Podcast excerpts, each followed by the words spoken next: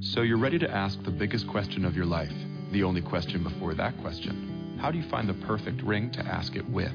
With the incredible selection of diamonds at Jared and our price match guarantee, you can dare to stop searching and find the perfect diamond at a price you'll love. Visit your local Jared store today and dare to be devoted.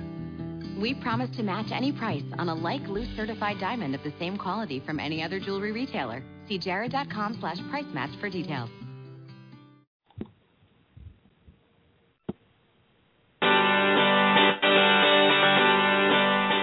Hello, and welcome to Everyday Connection with your hosts, Rico Shields and Jean Victoria Norlock, bringing your inner light to your everyday life.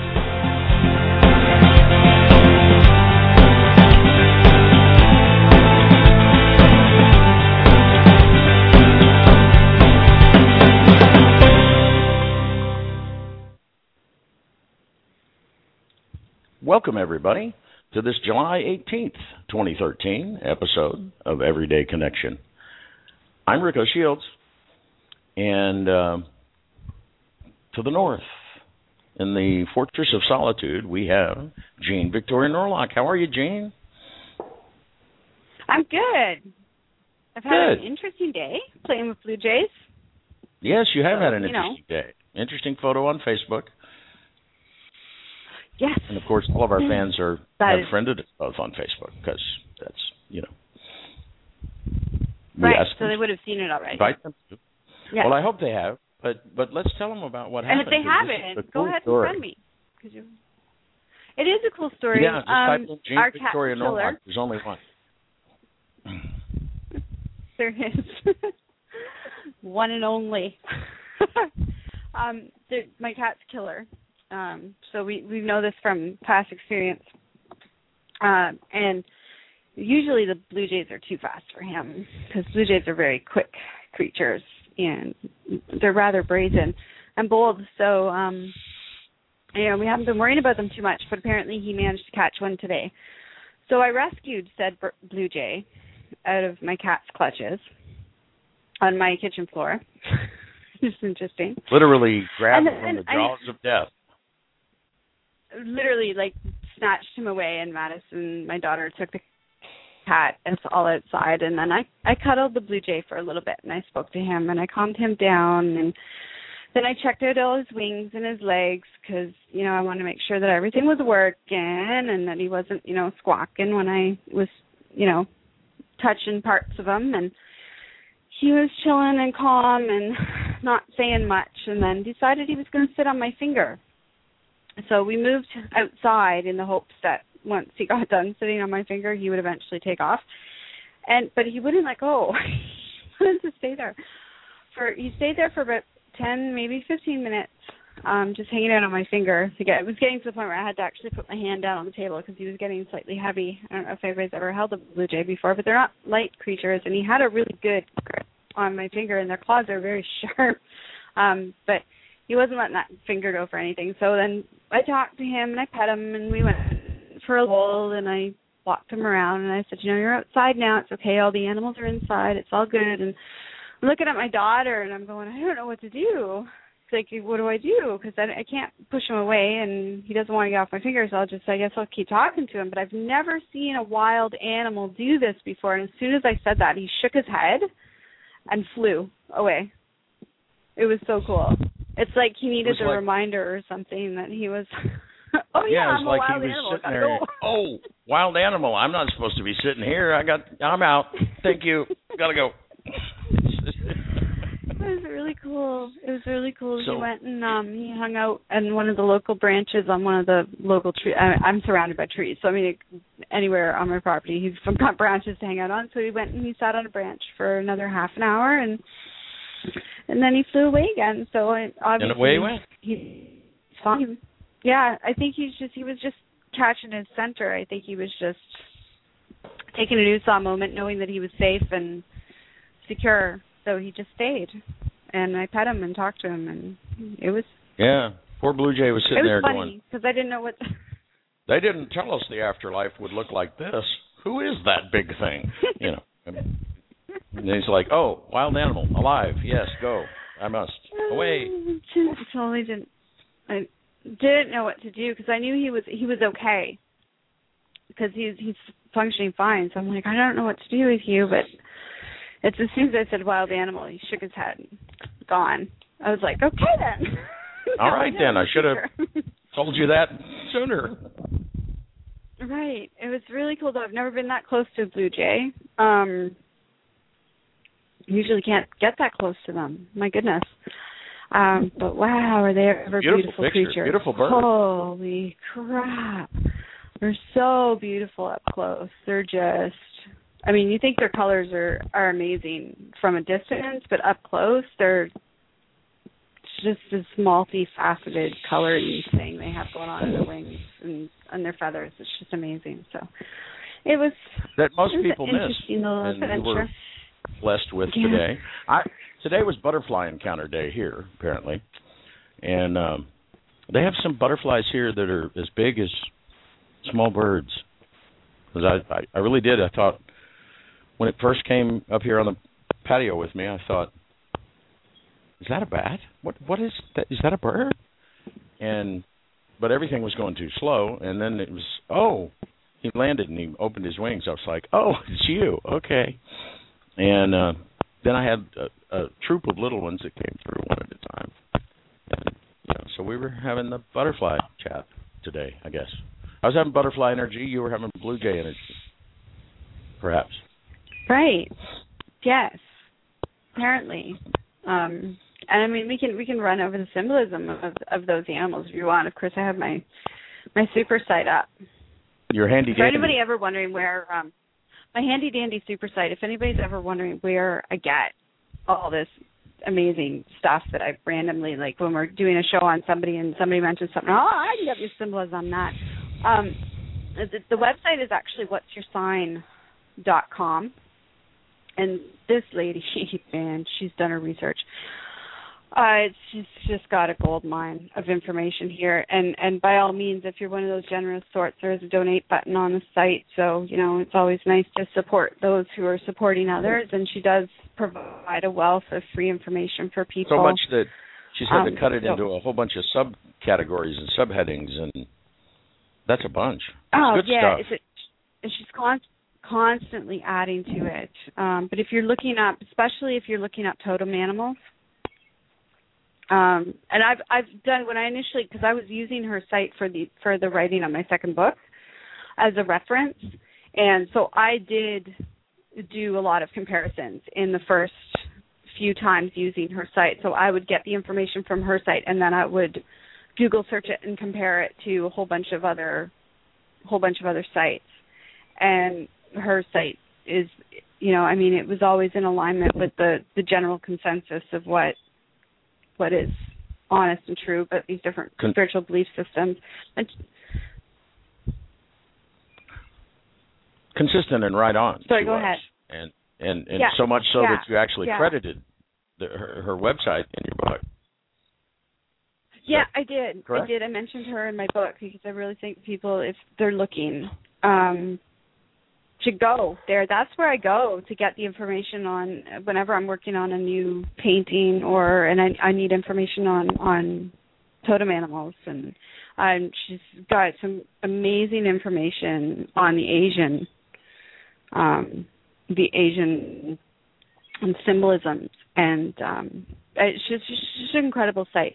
But apparently, from her site, I'm going to read just real quick because I can't. She's got so much information, I couldn't read it all. But the animal symbolism of the blue jay is energy, clarity, vibrancy, advantage, curiosity, faithfulness, intelligence, communication, determination, and assertiveness. Sounds like our gene. Isn't that cool? All right.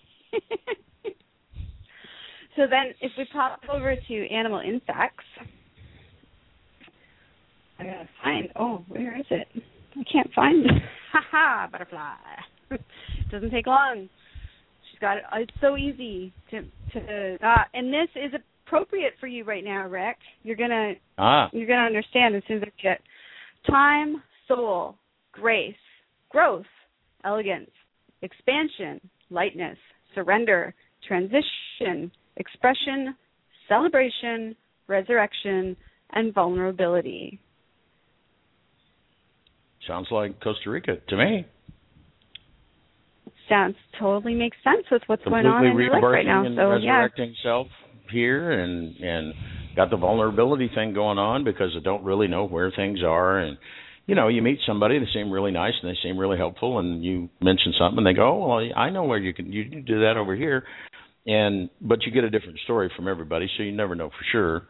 You know, you kind of got to just go see. You got to be a man on the ground, so to speak. And but I have to say that's exciting and expanding and really cool because it's all these new things that I didn't know before. And so it's almost like every day is like Christmas, opening packages, going, really? They got that? They do that? Oh, my goodness.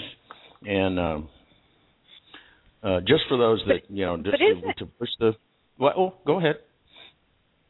I was just going to say, but isn't it cool that both the animals that were sort of the focus of our day are their symbolism is really just in alignment with our current experience. So, again, that's where we say, you know, we talk about these synchronicities and we talk about being connected to the world around you, and we talk about being connected to the world around you. What we're meaning is that there's always confirmation for you to see, for those who are willing to open their hearts and their minds and their eyes to this concept, is that there's always confirmation that you're right in exactly the right time. And that's what totem animals have forever represented to the different indigenous tribes. This total animal is confirmation. It's a protector entity that comes along to either give you a message or to provide confirmation for you.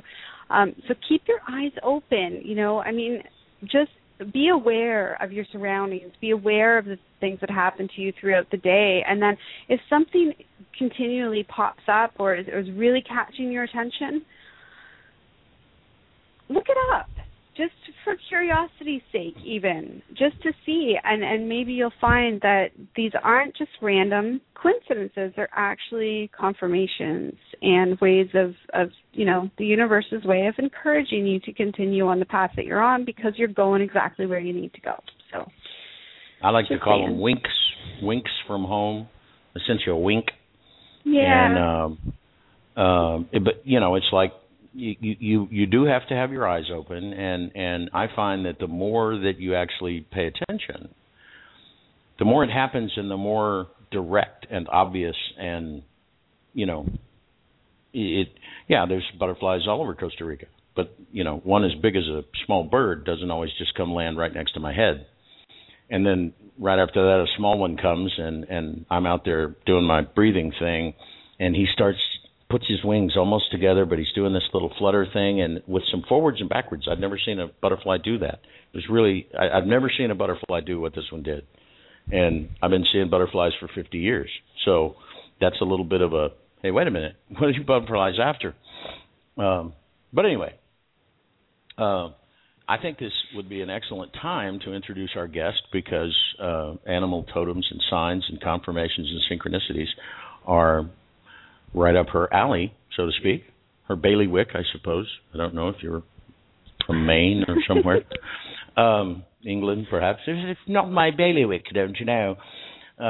But we have with us tonight, goodness, what do we say, Jean? Author, poet, singer, drummer, radio personality. How about we just say friend? Awesome friend, Lou Emanuel. Welcome, Lou. How are you tonight? I'm very well, thank you. It's wonderful to be with you. And it's great to have you. And thanks for sharing your time with us. My pleasure. So before we get into the big question, do you have anything to add about the animal symbolism totems? Because I know that this is probably has been a large part of your own personal journey as well. Well, I have an animal totem, and it's a dog. It's a wild dog, And his name is San, and he's black, and he has golden eyes, and he's wonderful. But when you were talking about the bird, I had a reminiscence about something that happened to me a few years ago, which I can share if you like. It's a little bit of a story. Yeah, absolutely. Cool. We love stories. Okay, stories are good. I used to go to Cap Saint-Jacques. It's just it's on the island of Montreal. It's a nature preserve. It's about 250 acres. It's pretty big. There's forests and fields and stuff. And I saw a beautiful red bird. It wasn't a cardinal, but it was just a beautiful red bird. And then I was happy to see it, and it flew away fast. And then I went back a few weeks later, and I said, you know, I really miss seeing cardinals. I'd really like to see some cardinals. And I was just thinking that, and I went for my walk on my usual trail. And I hadn't gone but 5 minutes when three cardinals were sitting within 10, 20 feet of me on branches on, you know, trees right beside the trail there. And the weird thing was, because cardinals don't usually stick around when they see people, these guys were just sitting there, all males. Actually, no, two males, one female. And the males were absolutely preening. They were like, look at me, how beautiful I am. And so I enjoyed them for a little while, and they didn't leave. It was like you with the bird on your finger. I keep wanting to call you Nikki, but I'm going to call you Jean. That's okay. You can call either me way. Both. Either way works, love. Okay. Yeah. Okay, because I keep wanting to call you Nikki. Our listeners know. No. Oh, okay. Our listeners know. Okay. I'm both. Okay. That's cool. So anyway, it's just like the bird stayed on your finger. These two birds, these two males, they wouldn't leave. Finally, I said, thank you. And they immediately flew away. And then a week later, I was walking at the Lachine Rapids in La Salle on Montreal Island. And it's another wild spot. I tend to favor wild spots. And I said, I would like to see another red animal.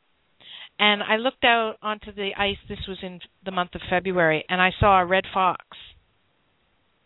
And it didn't go anywhere either. It stayed there, standing there, out in the open, until I finally said thank you, and then it trotted away. It was amazing. That's awesome. It was. And then I stopped asking. That's totally awesome.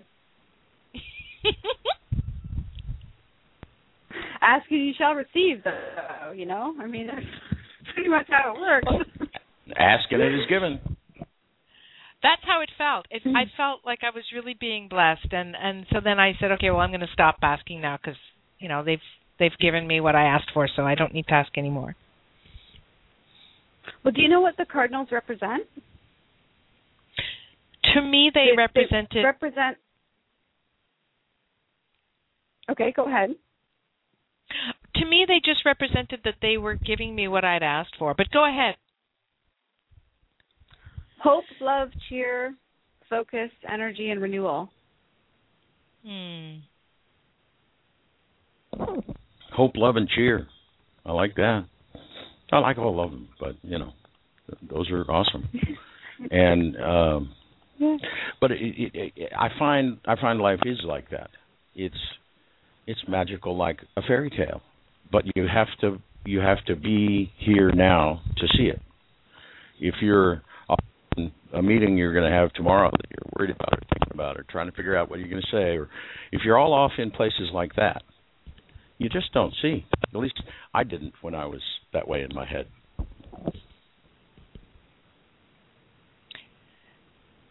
Yeah, it seems to me like... the richness of life is in the here and now. Everything else is pretty much distraction. Yeah. And we're done. We're done? Yeah, just call up the show. I'll go home. I will tell everybody. And wait. I want to know what the question is. I've been waiting for weeks. I want to know what the question is. We tease like that often. When somebody says something profound, we just say, okay, that's it. That's a wrap. Cut. Show's done. We can all go home. All right. Well, if you want to know what the question is, I suppose I can ask you. It's a very profound question.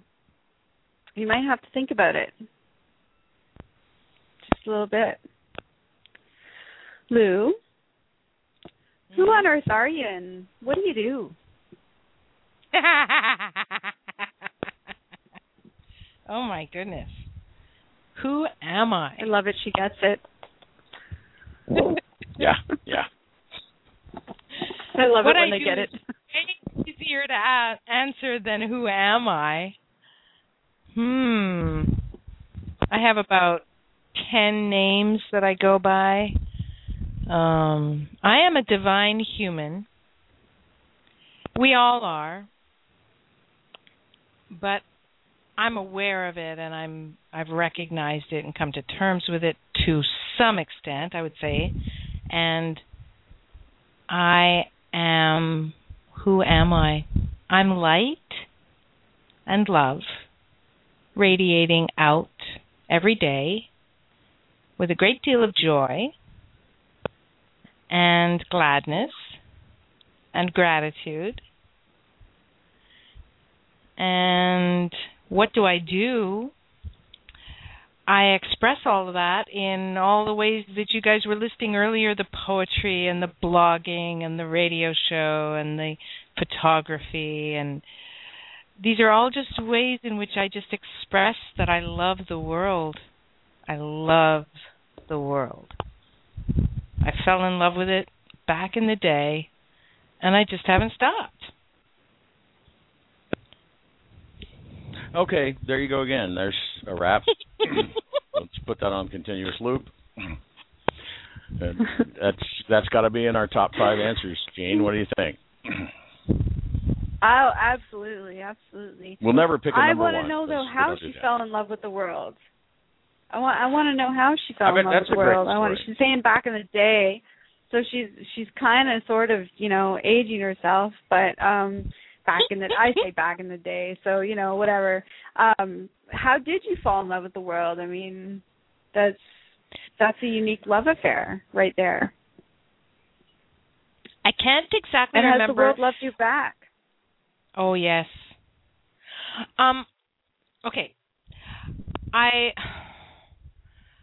Well, I've always been a loner in a way. Like, even as a kid, I would go off into the woods by myself. I was really lucky to have a wealthy dad, and we had 3 homes. We had a home on an island in the St. Lawrence River, beautiful island surrounded by the river, and we had a beautiful home in the forest here in the Eastern Townships of Quebec. And I used to go off rambling into the woods. We had 300 acres. So I used to just go off rambling into the woods, and I just loved it. But when I was, I guess I was about 30, 35, 36, my younger brother died. He was very ill with mental illness, and he died. And we were, doing what you do with the belongings of the people who die. You either give them away or you keep them or whatever. And I kept his camera. He had a Nikon, and it had a macro lens on it, macro zoom lens. It was really cool, really heavy, but really cool. And I started going out and shooting pictures with this macro lens, and you get super intense close-ups. And that's when I started to really fall in love, because I was getting super up close to flowers or, just a blade of wild grass in the seed head of a wild grass. Or I didn't do animals so much because it's really hard to get them to stay still, but water, snow, light on snow, everything. I started falling in love with it, and I didn't know what to do with all these photographs I was taking. I was taking you know, dozens and dozens of photographs. And I decided I would make cards. You can buy this cardstock, and you can stick the photograph on the card, and there's an envelope with, and then that becomes like a card that someone can mail to their friend or something. And on the back of each one, I would write, I love the world. J'aime la terre, because I'm in Quebec, everything's got to be bilingual. So j'aime la terre in French means I love the earth. Well, it's not exactly the world, but if you say le monde in French, it means the people. And there's no direct the world in French, because if you say le monde, it kind of means everyone, the people. So anyway, that's what I did. I started writing I love the world on the back of each card and selling or giving away these cards that had photographs on them. And that's when I realized, wow, I really love the world.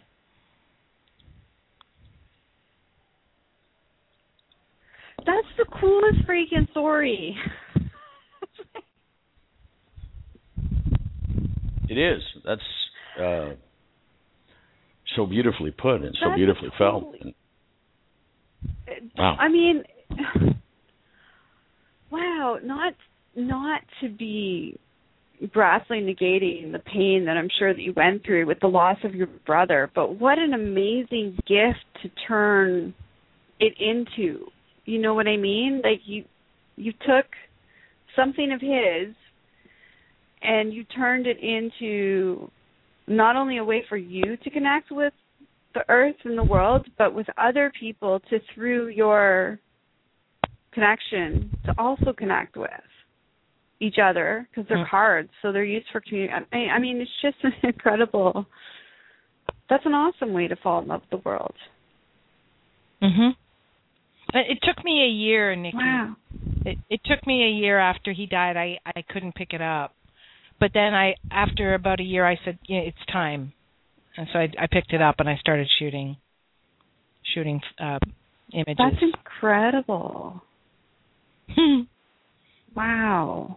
And so much fun. I've been doing that here in Costa Rica. I was bullied. No, I was led to buy a camera before I came down here. And I tried to fight it. I tried to explain it away. I tried to lots of things. And my heart was steady, beaming like the sun. Get a camera. And I have the tremendous advantage and pleasure, I suppose you could say, of it being a digital camera. So I can take 100 pictures.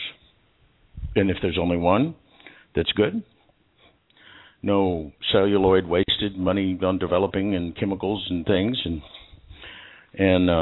but I've been having fun, and I've posted a few, but I haven't really come out there with them, and because I'm still playing, I'm still relearning. I took darkroom photography many years ago, and they made us do everything in black and white because it needs more skill, more knowledge of light and contrast.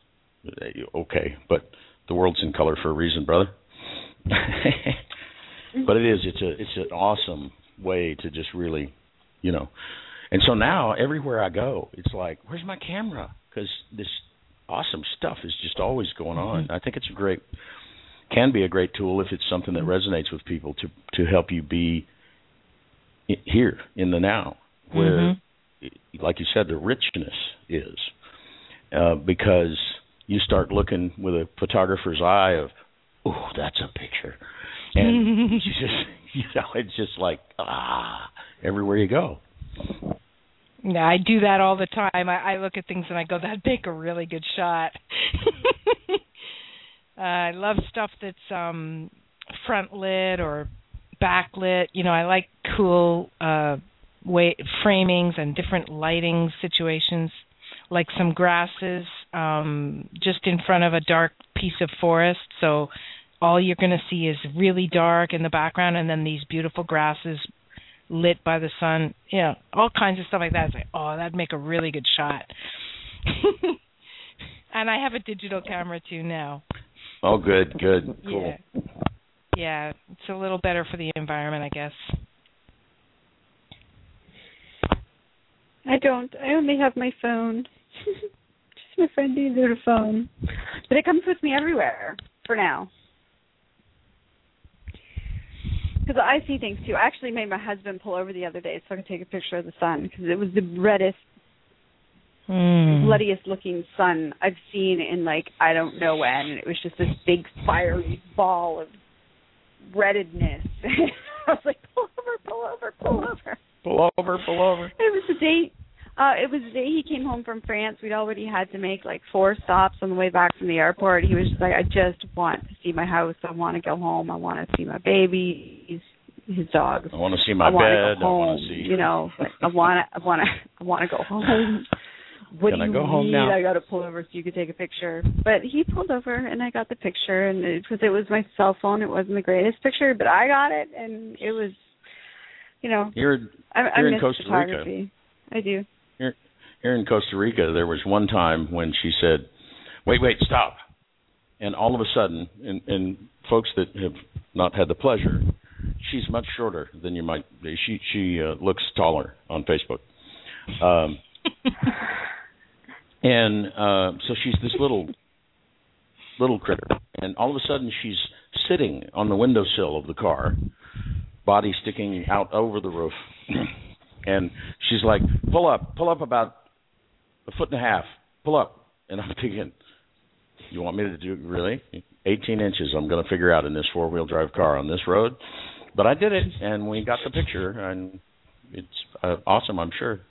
Not sure I've ever seen it, because that was after we transferred pictures. But it is. It can be a really cool way to, you know, you don't have to have a camera. You can just look at it. But that's that thing we were talking about noticing stuff. Everywhere I've ever been, when I started on purpose, heard an Abraham tape. And they said, you know, no matter where you're going, no matter what you're doing, look for what you want to see. Look for what makes you feel good. And with some practice, just a little bit of practice, I found that there was really nowhere I could go, no place I could be, no time I could be, no situation I could be in that I couldn't look around and find something just delicious somewhere. Grass, little wisps of grass. Some people might call it weeds, bursting up through the pavement. Finding a little crack and saying, ooh, we can have some pretty here. We can have some life here. And, you know, bugs, birds, people, there was always something. And that was my first real experience of you can choose to see what you want to see. You can choose. You can see a world that's falling apart, or you can see a world that's coming together. You can choose, but it was so much easier, realer, and right there in my face when I started with little things. And it was generally little things that I would notice at first, and then it got bigger and bigger until it just kind of encompassed everything. I'm not sure how that alchemy happened, but it happened, and I'll catch myself having a really bad day and getting grumpy and talking about, you know, people and rah, rah. And so I stop. I try to stop that thought train, and I do. I stop right wherever I am, and I look around and find something, you know. And you know, right here I have my on this chair sits a dog bed, and on it lies my faithful companion. She's all curled up. But her head's hanging over the edge, and her eyes are looking at me. It's like, I'm not quite sleeping. I'm watching you, Dad. I know you're on the radio. Because that's a code word. She knows if I'm asking her if she wants to go for a walk and she's being noncommittal, I'll say I'm going to do a radio show. And she's like, oh, wait, yeah, I better go because you're gone for 3 hours.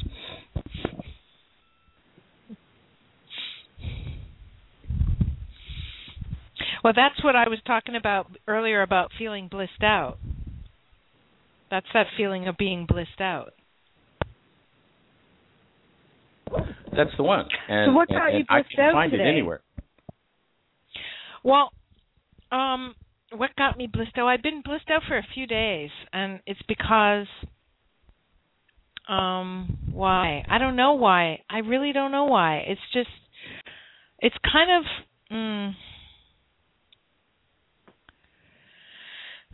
I picked some flowers, and I really liked them.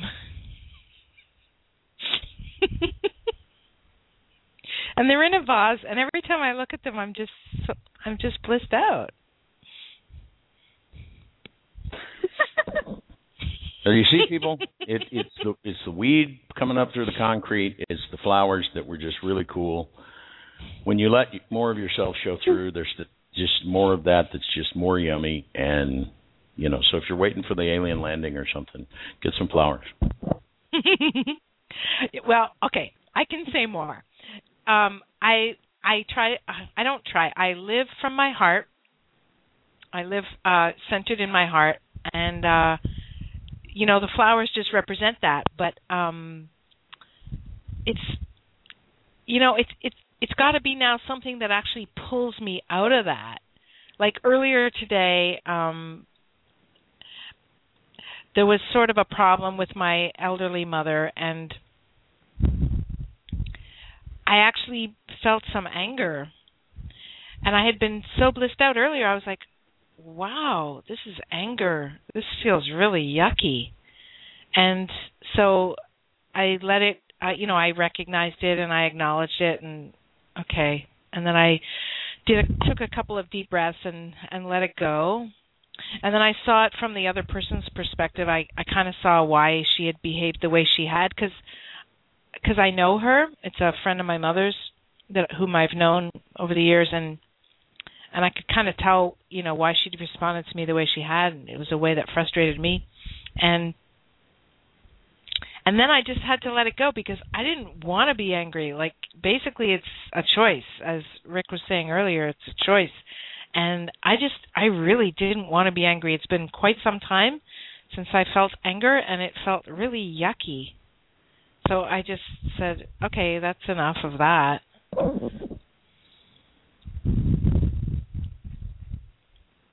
There it is, Jean. Wow. The ultimate reason to abandon a feeling, because it's yucky. Yeah. Again, people, I did for many, many years. I was waiting for profundity, some, you know, or the earth to shake and the skies to open and the trumpets. I don't know what I was waiting for. I don't know what. Because the ultimate guru to come and finally give you the answer. Yeah, what's the meaning of life or whatever? And right, and 42. Yeah, and I did finally get that one in the movie, but by then I'd let go of a lot. But that's what Jean encourages everybody to do at the end of every show, except last show when I did it, when she's talking about stay connected.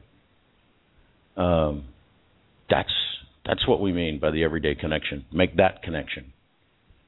There's lots of connections out there, and lots of them are yummy, but make that connection first, and the rest of them have to be yummy, really. Oh, what? Because it's right. It's a choice. Which connection? The connection with your heart? That connection with your heart. That connection with the love that's inside of you. Yourself. That connection with yourself. Yeah. Because the rest is just not... The richness isn't there if that connection isn't there first.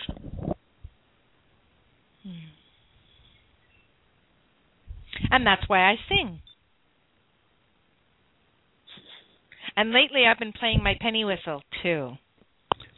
Well, it's funny that you mentioned sing. We have one of your songs that somebody sent us, a little elf sent us, or you did, or see, that could be both. It could be a synonym. Which one do I have that made it queued up? It's always a squeeze to get. Oh, you'd be in the L's. JKL.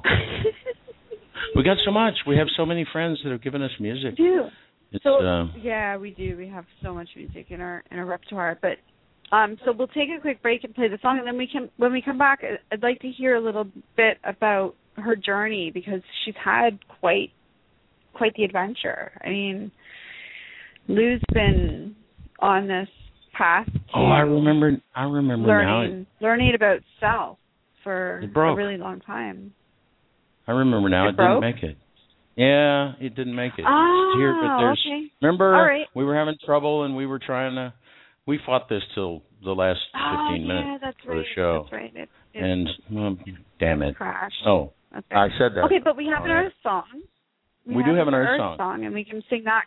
Lou will love that song, and then when we come back, I'd like to hear a little bit more about Lou's journey, because she's studied different belief systems and been on a few adventures, and I'm hoping that she'll share some of the stuff that she's learned along the way. Could that be fun? Sure. That'd be yummy. Sure. So this will be from our friend Ina V, that you can find at enavie.com, with her song Earth Prayer, that is based around or is inspired by the Hawaiian tradition of Ho'oponopono. And it's just a beautiful piece.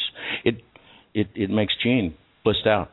Makes Nikki blissed out almost every time. And that's the bad part about this Costa Rica deal. She calls into the show, so I can't hear her when we're on mute because she often begins to sing. And sometimes I'm not even sure she's aware of it. It just comes out. It's really cool. So this is Ina V with her song Earth Prayer. And we'll be right back, folks. Stay with us.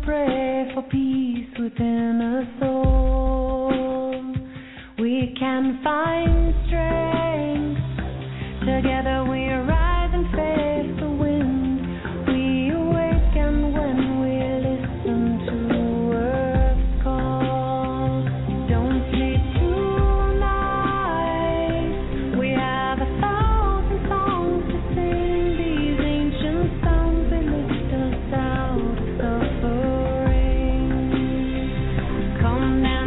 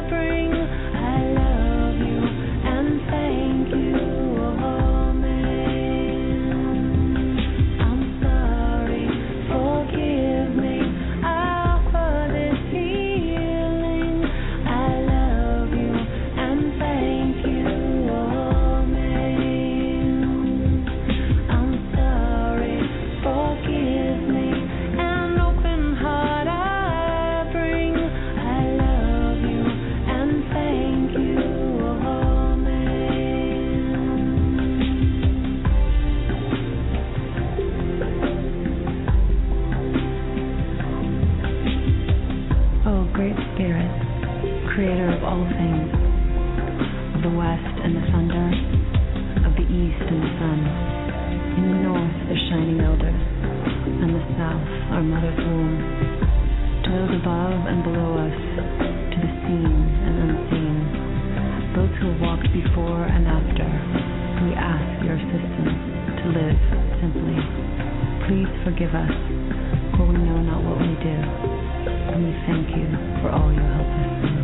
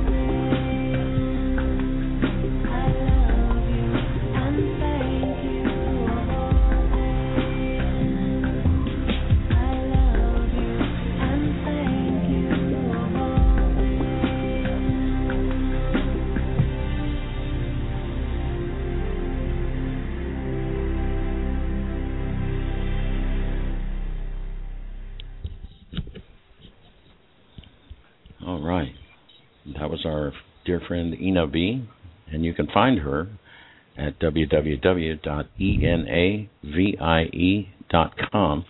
It's enavie.com, and check out Earth Prayer, that song. It has its own page and place because she takes the funds from that song and does some amazing philanthropic work with them. So check her out. One of our dear friends and past guests, and we call them family members. Even you guys in the chat room, you didn't know. Mm-hmm. When you have one of those crazy moments, you just say, yeah, I guess I am related to Rick. We have a big family. Yeah, Rick's a creepy older uncle guy. yeah, that's me. I mean, the horseback guy here, Macho, who looked older than me. Perhaps he wanted to know if I was Gene's father, and I thought, oh, really, dude? I'm not even 20 years older than her. Darling. Come on now. It doesn't say anything about how old you look. It just says something about how young and fabulous I look. That's all. Well, that's what I was going to say. It's what I said at the time. It's all in how you look at it. So Lou, lover of nature, and you do spend a lot of time finding really amazing spots. I know, because you took me to one. Have you always been this connected with nature, or have you taken a few hiatus along the way, you know, little journeys off to the side and gone, I think I'll try this, and then gone, no, that didn't work. Are you talking about my spiritual journey now, or are you talking about just, lifestyle? Everything is spiritual, first of all. So there's really no separation, right? So, I mean, like, whatever your heart leads you to talk about is what I'm talking about. Well, like I said, I was so blessed to grow up, surrounded by beautiful nature on the island, where we spent our summers, and at the house here in the Eastern Townships. And when I was in my 20s, I guess, I felt like I had to live in the city to get work, because there wasn't really much out here. And I lived in the city, and I lived in the inner city, really deep in the city in Montreal.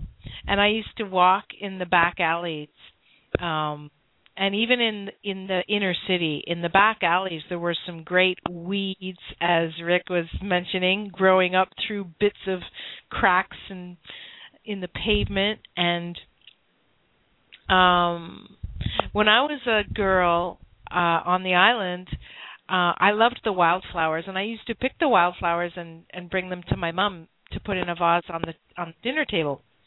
And one day I walked around. I must have been about 12 or 13 years old, and I walked around. It wasn't a very big island. It took about half an hour to walk all the way around it on the little road there.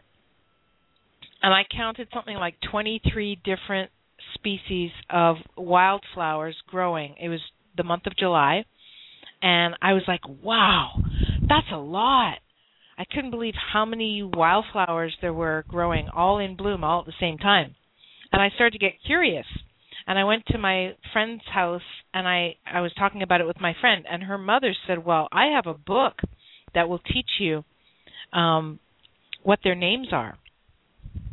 And she showed me a field guide to wildflowers and taught me how to use it. And that was the beginning of that passion. I studied herbology, and I've studied, you know, I'm an amateur botanist, I guess you could say. I know pretty much most of the wildflower species and plant species, and now I'm moving into trees and shrubs and things like that. They're a little bit harder to identify sometimes. And so I've always done that. And what else? The poetry and the music have always been there too.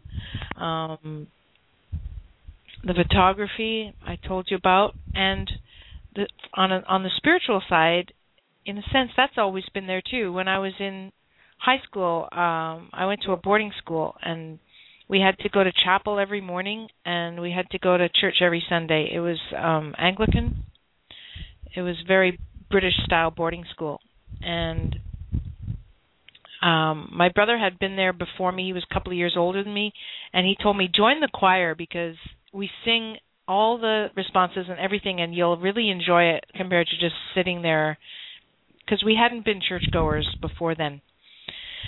So I had gone to Sunday school for maybe a year when I was about 7 or 8 years old, but before that and after that, not much, so much. So I did what he suggested, and I joined the choir, and so we were singing all the hymns, responses, psalms, every morning, and for an hour and a half every Sunday.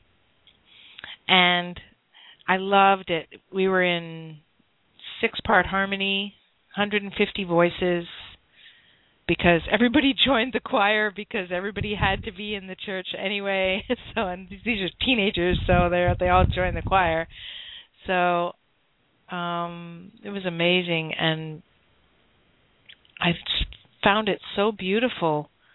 All this energy being directed upward towards what seemed like pure love, but I didn't like the guilt trip. I didn't like the you know the creed. The Anglican creed starts with something like I was born a sinner or something like that, and I'm like, what? I wasn't born a sinner.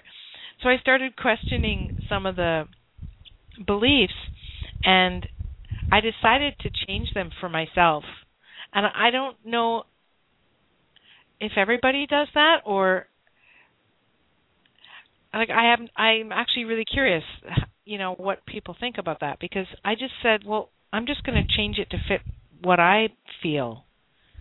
And so I did. And whenever it used the word Lord, because there's a lot of that word in the Anglican Church services, I would change it to the word life or love. And that made a lot more sense to me. Because Lord implies somebody above me and I'm below, and that I didn't like that. I didn't like the way that felt.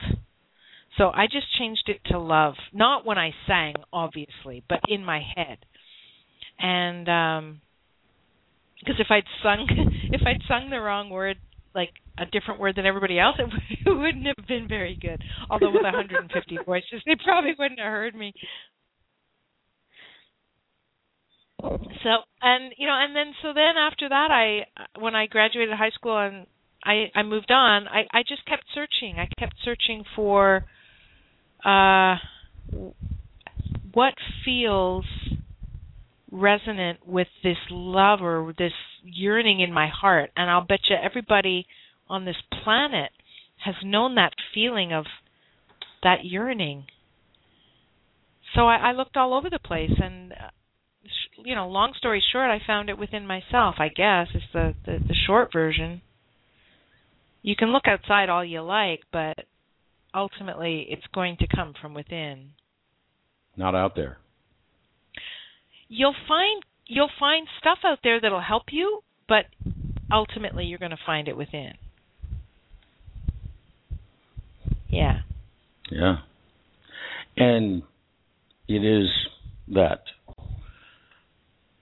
fountain from which you drink and never need thirst again, because I take me with me everywhere I go.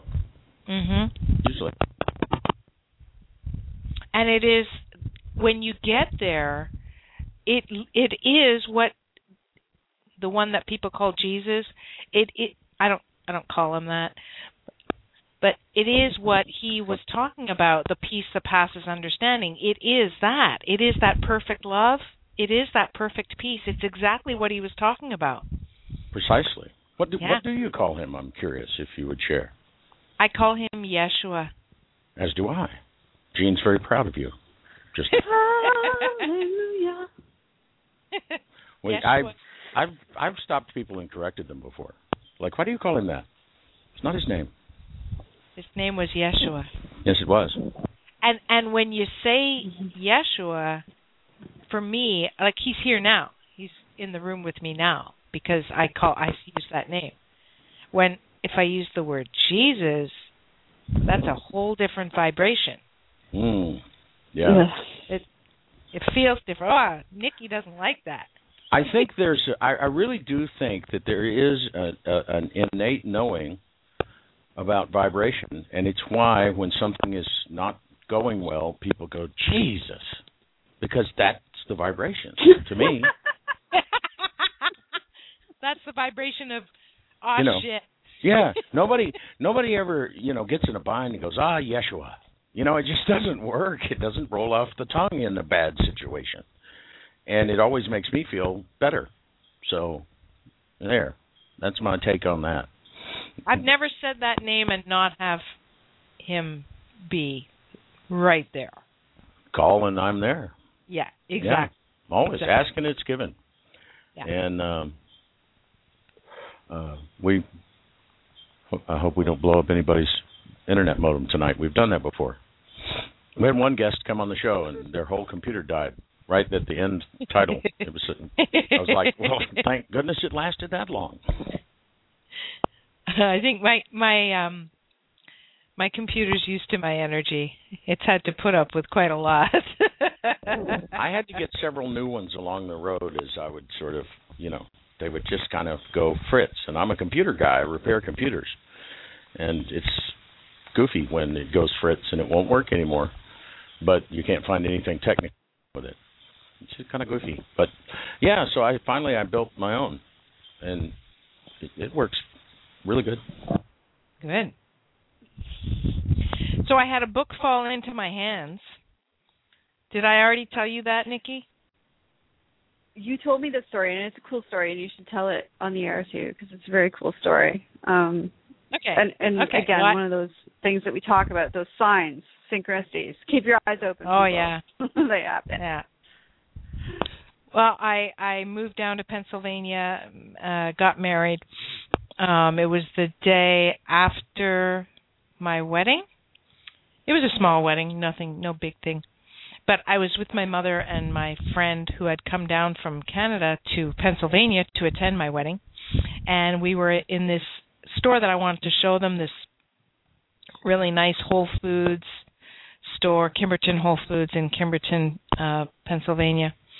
And there was this bushel basket on its side, like a bin, like a shelf that was holding bargain books for $1. And there was only one book in there. I guess the rest had been sold or whatever. And I just looked at the book. I just looked at the bin. And the book, it just fell. There's no way it could have fallen. I mean, it leapt out of the bin and landed in my hand. And I went, well, I guess I better buy this.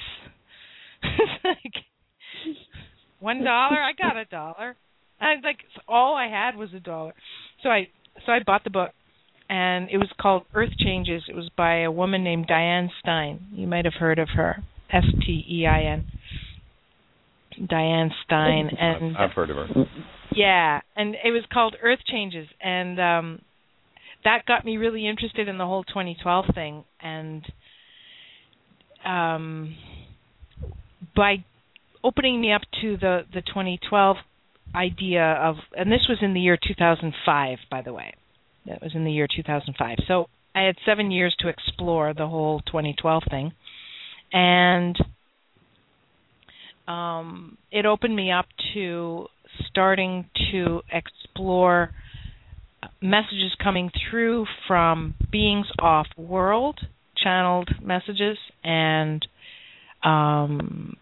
changes going on to us as a collective, humanity as a collective, and changes going on within me, changes going on within the people around me. So on a collective level and on an individual level, changes.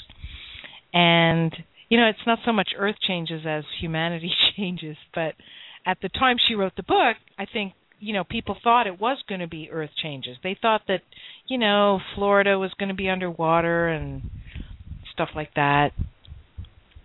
And well, it was an option. Yeah, it was an option. It was in the menu on the buffet. Yeah, exactly. It was an option. When she wrote it. Yeah, we just chose collectively to go a more graceful route into a new paradigm. So, you know, I mean, but I'm curious because we didn't get a lot of chance to speak about that. But when did your, because my understanding of the book was a lot of things that she talked about were these apocalyptic, scary scenarios. So when did your understanding shift from oh my God, the world's going to end to, oh my God, there's a new world coming. This is so cool. Well, you know, to be honest with you, I read the book and said, this isn't resonating for me at all. None of it. And I was like, why did this book fall into my hands? Because none of it was resonating. The only thing in that book that resonated for me was one line. I was about 10 pages from the end. And to do me credit, I read the whole thing.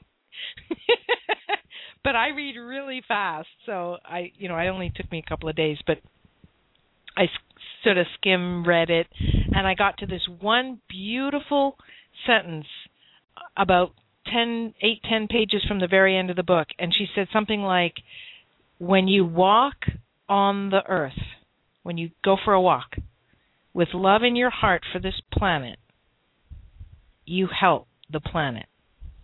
Something like that. And I just went, ding. Yeah, we'll take that. Yeah, I love that. So I did a whole photo essay poem thing. It's on YouTube.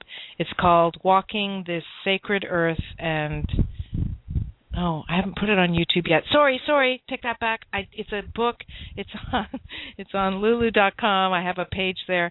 It's called Walking This Sacred Earth, and it's there. It's a photo essay, and it's all about how we can heal and help, not heal, she doesn't need our healing, but support and love and help the earth as we walk on the earth and see the beauty. We go back, always going back to that beauty piece, you know, the appreciation piece, the gratitude piece. And so going back to that. But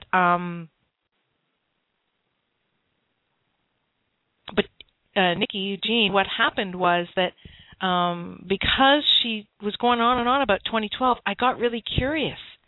And I said, I'm going to check out this 2012 thing. So I Googled it, and I ended up with a website of David Wilcock. Wilcock, I think is his name. I always want to say Wilcox, but I think it's Wilcock. And through him, I didn't much like his stuff either. It was too conspiracy and bad things happening. I'm not interested. I don't want to hear it. Yeah, he's great, you know, but it's bad things happening, and I'm not interested. I just don't. Yeah, I just don't go there. I'm like, yeah, whatever. Like, I just can't go into that stuff. I just can't. So for me, I went and he mentioned a group called LL Research. You know LL Research? No, she knows David Wilcock. Actually, there's a time delay. I was alleluiaing your I'm not going to go there. Life's too short. I'm not going there.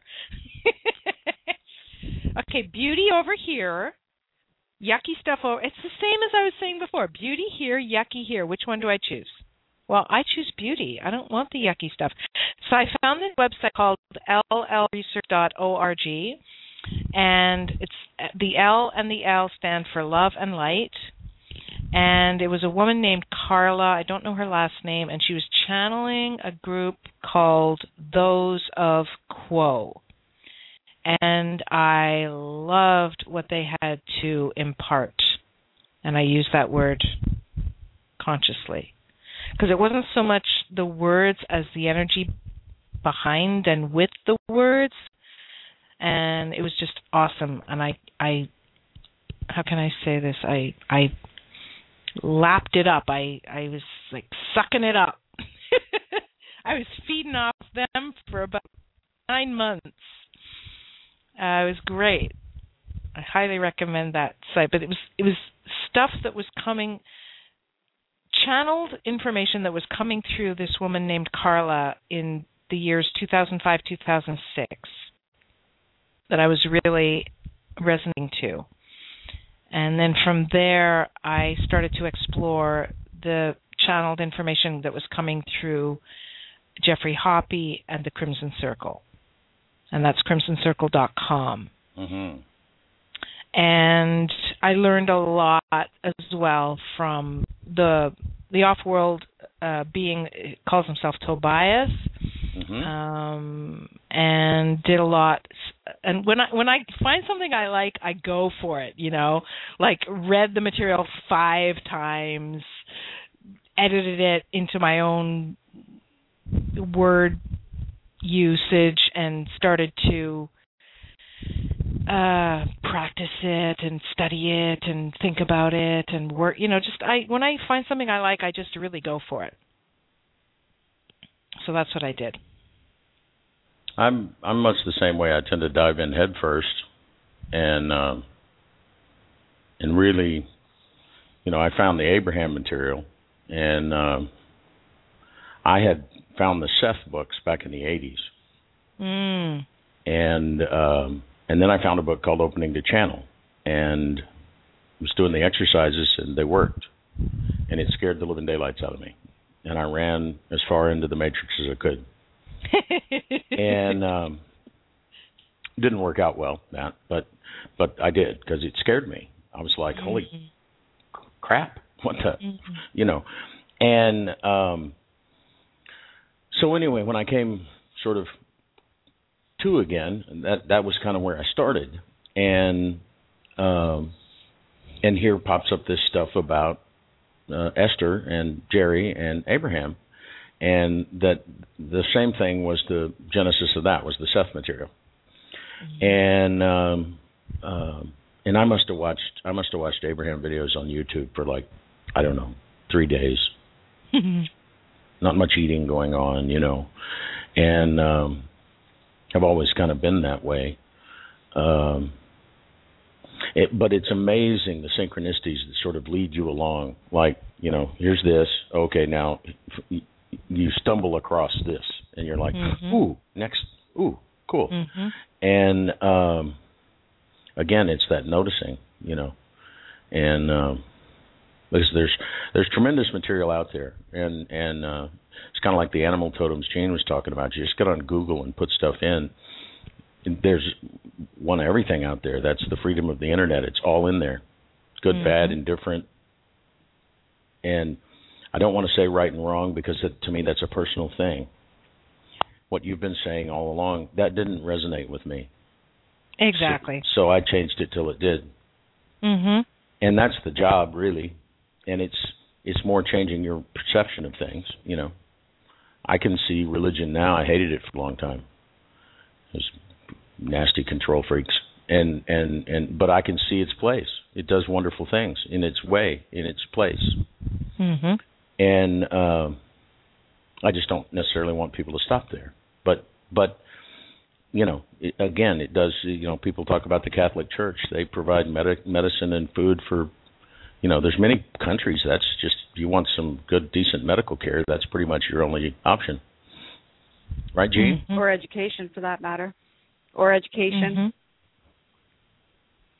So, I mean, wherever you're at is where you're at, right? But at the same time, that recognition of it's not resonating with me, that's what people have to be aware of. And that's, mm-hmm. I have so much appreciation for that. You know what I mean? I mean, if somebody is totally comfortable where they are, believing what they believe, and it serves them and encourages them to become a better person and more connected to themselves, then that's awesome. That's obviously serving you in the way that it needs to. But when it's when you get to the point where it's not resonating, that Christianity did that with me. It was like, I resonate very intensely with the messages within, but I do not agree with the way that they are presented. I don't agree with the way that they're manipulated. You know what I mean? So, but that was my personal choice. So yeah, Gene's of the Gandhi persuasion. Let's face it. The right? Truth what did Gandhi say? Yeshua himself was not a Christian. In the way that we understand Christianity today, Yeshua was not a Christian.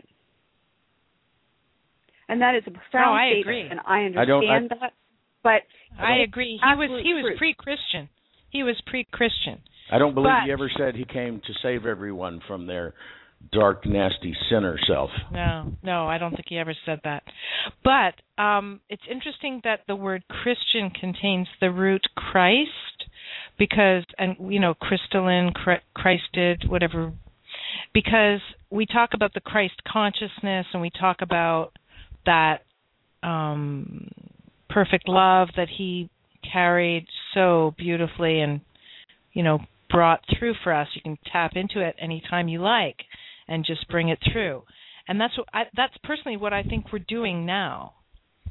I think that's what we're doing. We're becoming that, all of us. So it's ironic that, you know, he wasn't a Christian, but, and we're talking about Christianity, but we're moving beyond it. And he was pre and we're post. But we're carrying that beautiful energy that he showed us. So in a way, I'm a Christian because I'm holding that energy. In my way, I'm very much a Christian. I consider myself to be, you might even say I would consider myself to be an apostle. But it does not mean what the organized religions that I have experienced anyway say it does. Just doesn't. No, it doesn't. And you know, he never said, I'm the way and the light, you follow me or you're screwed. He said, be like me because you are like me. Why don't you just be like me right now? Mm-hmm. And, you know, somebody that was ill, he was really kind of, could be a little irritable. And, you know, get up. It wasn't so much take thy bed and walk. It was get up. Come on. Stop this silliness. Because, you know, he occasionally had his moments of lack of patience with the, why don't you see what I see? I hear when Nikki and I talk, almost every morning we talk an hour or two, and I hear her all the time going, why don't they see? Why don't they see what I see? It's so obvious. Why don't? And I really think that probably more than anything else, and, well, more than anything else, he had children following him everywhere because he liked to play games. But that maybe next to that in second place was, why don't you get this? It's just here. It's right there. Look. But what? You know? And I mean, that the church I grew up in would find that to be horribly irreverent and perhaps even almost heretical. And that's just ridiculous. I'm definitely a heretic. Absolutely. Burn me at the stake. Yeah. If I go into church again, the doors will catch on fire as I enter. And right. But it's the Gandhi thing. I've had it out. It's been free. No, I'm not like either of you in the sense that I consider myself to be a bridge builder not a bridge builder. I'm a bridge. So I'm always holding that space for traditional style Christian people to find an answer within me that resonates for them. If they choose, it's there. And I'm just holding, how can I say this? I'm choosing to believe that that structure, that institution, that is the church, can change and in an instant. Oh, maybe changes.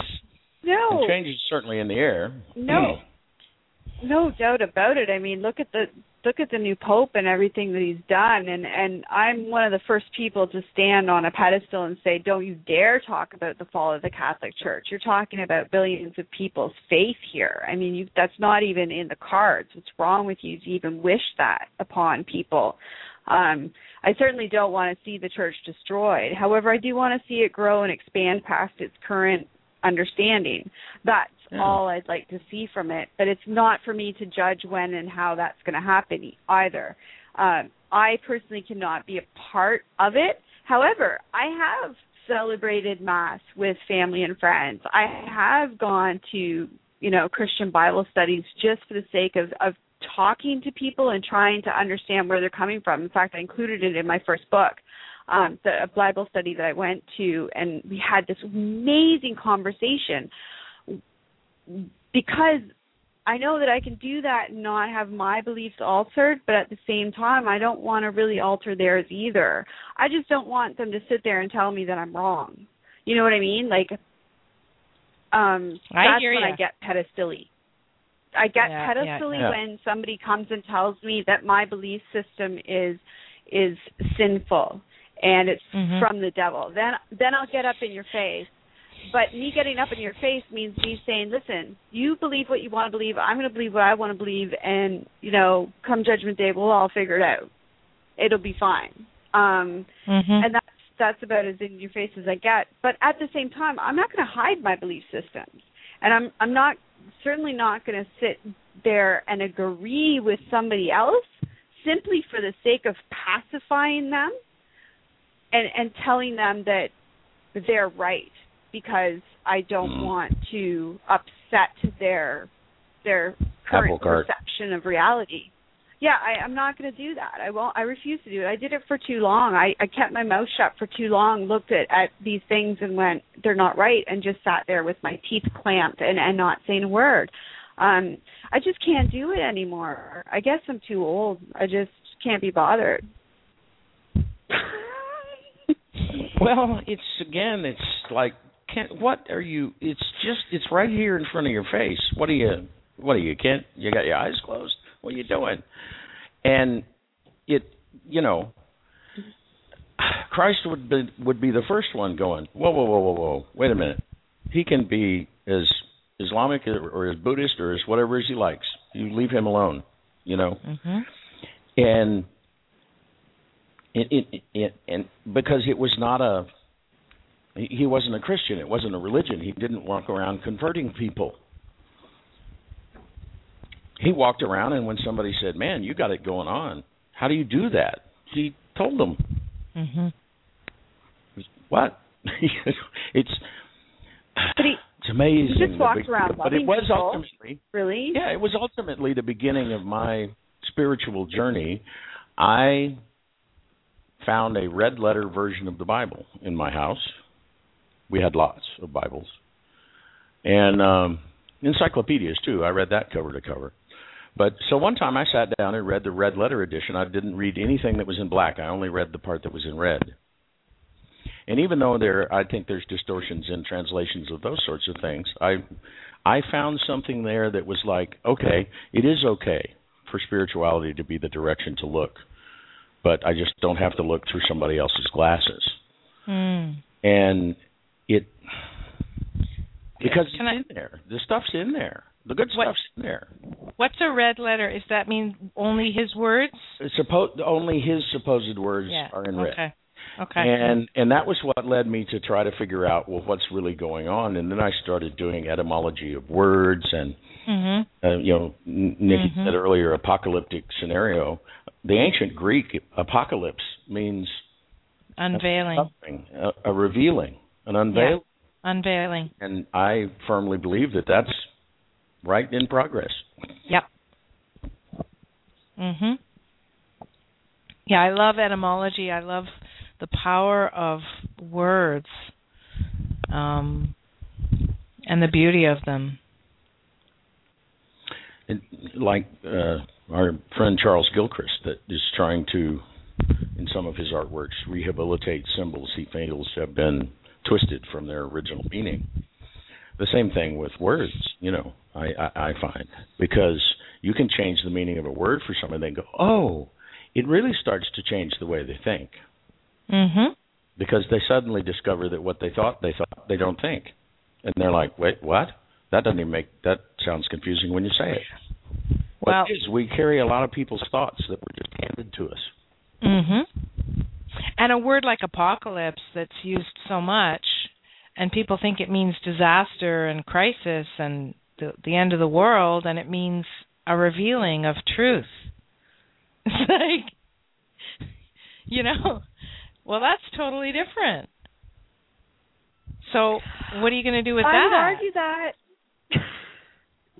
I would argue that for some people, the revealing of truth is disastrous. Oh, yeah. Well, sure. For some systems and things. They've hidden their stuff for so long from people that it's disastrous for for what they think they need to be doing. But it's so necessary, really. Well, if the love quake caused by those that took their glasses off and are really looking at what they're really looking at causes some other people's glasses to fall off, that's really not our fault, is it? Well, there's no good or bad, well, in my opinion. So even if it feels earth-shaking to them, to any of us, then that's what it is. Then it's earth-shaking, but that's not a bad thing. That just means that you're being shaken and your beliefs are being shaken, and it's scary, and it might be real challenging, but that's not necessarily a bad thing. Huh. That same, this really doesn't resonate for me. This does. So you choose that. Mm-hmm. You have to be willing to allow that choice to one day become the thing you no longer resonate with, so that you can move along. Mm-hmm. And it can hurt. Oh, very much, and involve grieving and loss. Really. Yeah. Mm-hmm. I had a bit of a grieving spell with, having recently left behind all but 3 suitcases of a life that had been, 5 years in the making, and because I had started again in 2007. It's a big year for a lot of folks, 2007, it seems. Mm-hmm. Your alarm went off early, which is cool. I like that. But it was, in ways and in moments, painful. And I let it be that when it was that. Mm-hmm. Because that's what it was right then. And I put a quote, I had a thought, and I put it up on our Everyday Connections page and my page about, sometimes when something that's been way back in the back of your mind for years and it suddenly just pops up, it could just be on its way to the door to just leave. Mm-hmm. If you don't dwell on it, because that's like asking it to stay. I think I said it better than that when I typed it.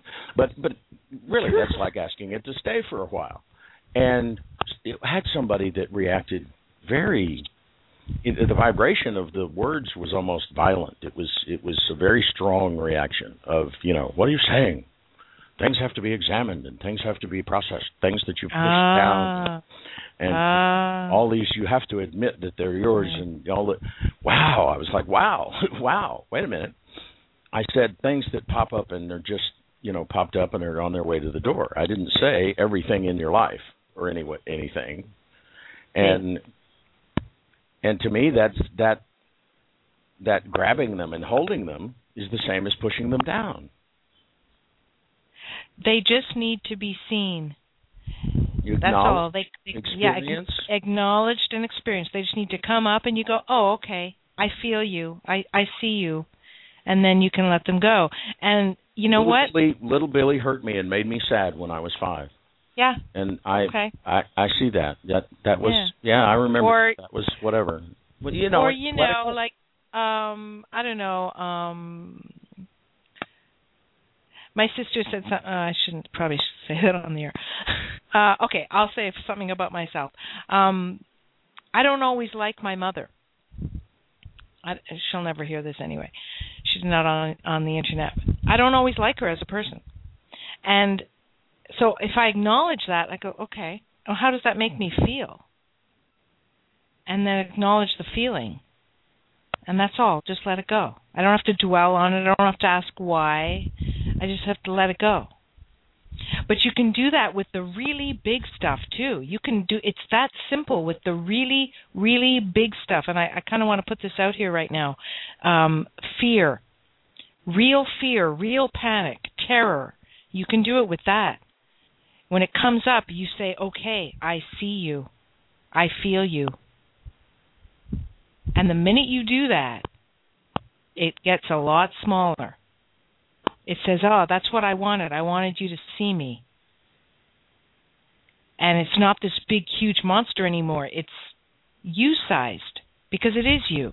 So it's only as big as you are. And then you look at it and you go, okay, are we done? And you either are or it's got something more to say. But those fears, like the really big scary ones, the ones that we don't even want to acknowledge are in us, we can deal with them the same way, Rick, that you mentioned, you know, when things come up, they're on their way out the door. Yeah, even the big scary stuff. But guilt. We talk often about people that get on the... You know, well, it's all going to be love and light, bunnies and rainbows. I'll never have another angry thought. I'll never have another fearful thought. I have no fear. What? Really? Bullshit. You're doing that to me, brother. Well, if you face them, eventually it's true. You've faced a whole lot of them, and, you know, most of them are, they've gone out the door, but there may still be some more. I don't know if I have any left. I've faced a lot of them. I have too, but I also don't carry around with me a catalog of them. Mm-mm. You know, because if you walk around and you tell people, oh, yeah, I'm afraid of heights and I'm scared of spiders and that's the same as dwelling on them and asking them to stay. Yeah. It's your choice. They're just thoughts. They don't care one way or the other. It's thoughts, energy, thoughts. And they can flow right through you like water through a sieve. And if a little hot water passes, your sieve gets warm for a minute, and then it's over. You're back to cool water. But if you turn yourself into a cup or a bowl, you're going to get really hot when that anger comes through, and because you hold on to it. And, you know, it's the ever-famous, it's like drinking poison and expecting somebody else to die. It's just not going to work out.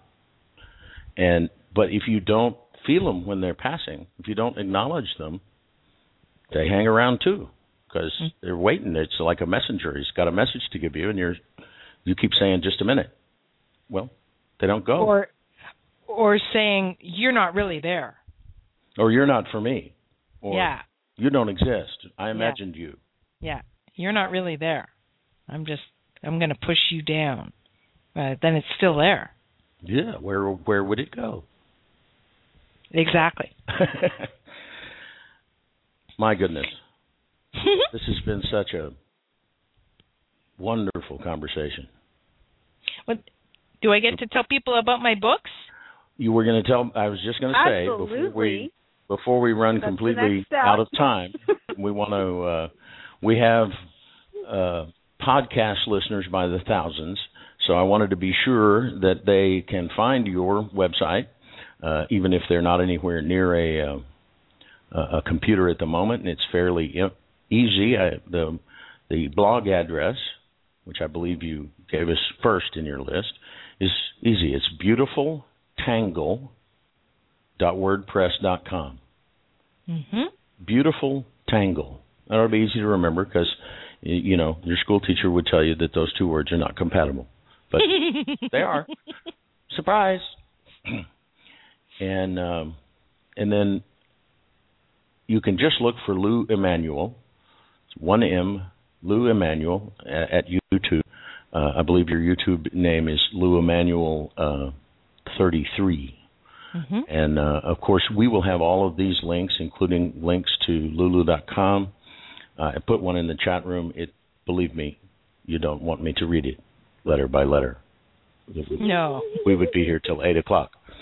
But we'll have links to all of those on the archive of the show, which will go up over the weekend. So they're always up by Monday. We like to do it twice because it bumps our guest's name in the search stuff twice that way.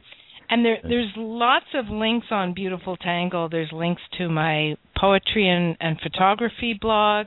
There's links to my prose blog, which is an exploration of being a divine human on this planet Earth at this time. And there's links to I have a website about because I was a teacher for 20 years, a school teacher. So I have a website exploring teaching children to learn independently, opening them up to their own self-directed exploration of the world. And, you know, all kinds of things there on Beautiful Tangle.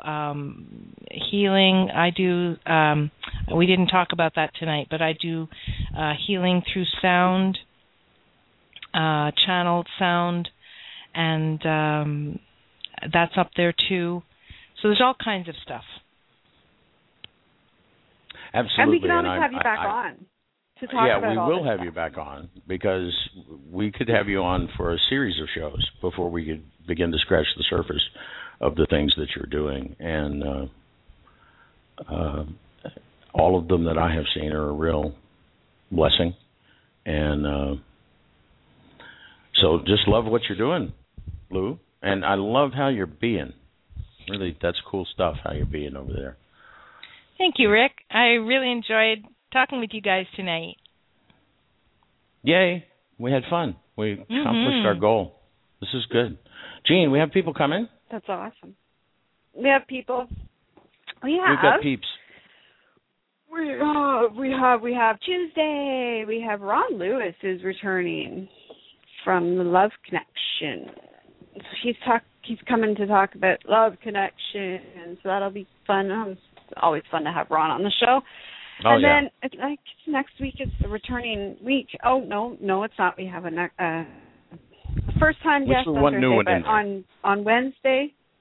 On Wednesday we have Alice Grist coming back from the UK, and that's a 10 a.m. show Eastern time, guys. It's 10 in the morning. Because she is from the UK, so we do try to accommodate those poor people from across the pond, time zones and all that stuff. And then on Thursday night, we have Simran Singh, The Rebel Road, and she'll be on to talk about her incredible journey. So there you go. Down the Rebel Road. We like that. 3 days in a row. That's what we do. We tell people how awesome they are. So that means if you come on our show, you're awesome. Because if you're breathing, pretty much, you're doing the awesome thing. Pretty much, my book. Mm-hmm. I'll just put it like that. Take that, put that in your brain and think about it. No, we do. We have some fantastic people coming up. There's always interesting things cooking in the background at Everyday Connection. So go to our website, everydayconnection.me. We have a mailing list there. I promise I'm going to start sending something to the folks on the mailing list. We're growing He's waiting for me to write something. We're growing faster sometimes than our ability to provide service, you know, but we're getting there. We're getting in the groove. And you can always go to our Facebook page as well at Everyday Connection and just click like and go every once in a while and check out our posts because sometimes they don't make it to your news feed. And I tell you the whole interest list thing, but it's complicated. So just go to our page now and again. Type Everyday Connection. We got connection clips. And also, don't forget to... We got all kind of good stuff. Don't forget to swing by iTunes, too, because it's really simple. If you go to iTunes and you subscribe to Everyday Connection Radio, it'll just get delivered to your various iStuff. So for those of you who, because like you said, we have legions of podcast listeners, and I understand that not everybody can make it for the live show. I totally get that. So, you know, if you want our show delivered to your iStuff, and when you do that subscription, you can get all of our past archive shows delivered as well. And, of course, they're free because, you know. It's always free. Well, it's our gift to you. It's kind of like your Everyday Connection. It's free. Yeah. No paying for the Everyday Connection. It's awesome, that part. I like that part, not paying part. But do have a wonderful weekend. We hope that you'll join us on Tuesday evening. And until then. To our mother, to each other, and especially to yourselves. Stay connected. Good night, everybody.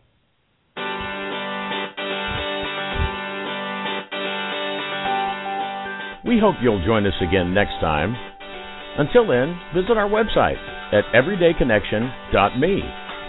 And please like our Facebook page at facebook.com/Everyday Connection. Think you might miss an episode? No problem.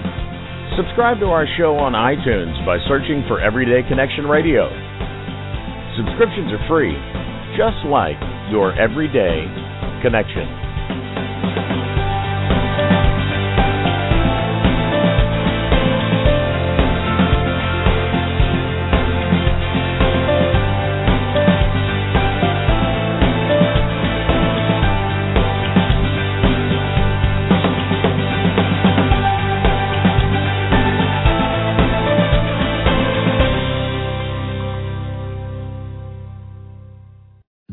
Ready to ask the biggest question of your life, the only question before that question. How do you find the perfect ring to ask it with? With the incredible selection of diamonds at Jared and our price match guarantee, you can dare to stop searching and find the perfect diamond at a price you'll love. Visit your local Jared store today and dare to be devoted. We promise to match any price on a like-loose certified diamond of the same quality from any other jewelry retailer. See jared.com/price match for details. So you're ready to ask the biggest question of your life, the only question before that question. How do you find the perfect ring to ask it with? With the incredible selection of diamonds at Jared and our price match guarantee, you can dare to stop searching and find the perfect diamond at a price you'll love. Visit your local Jared store today and dare to be devoted. We promise to match any price on a like-loose certified diamond of the same quality from any other jewelry retailer. See jared.com/price match for details.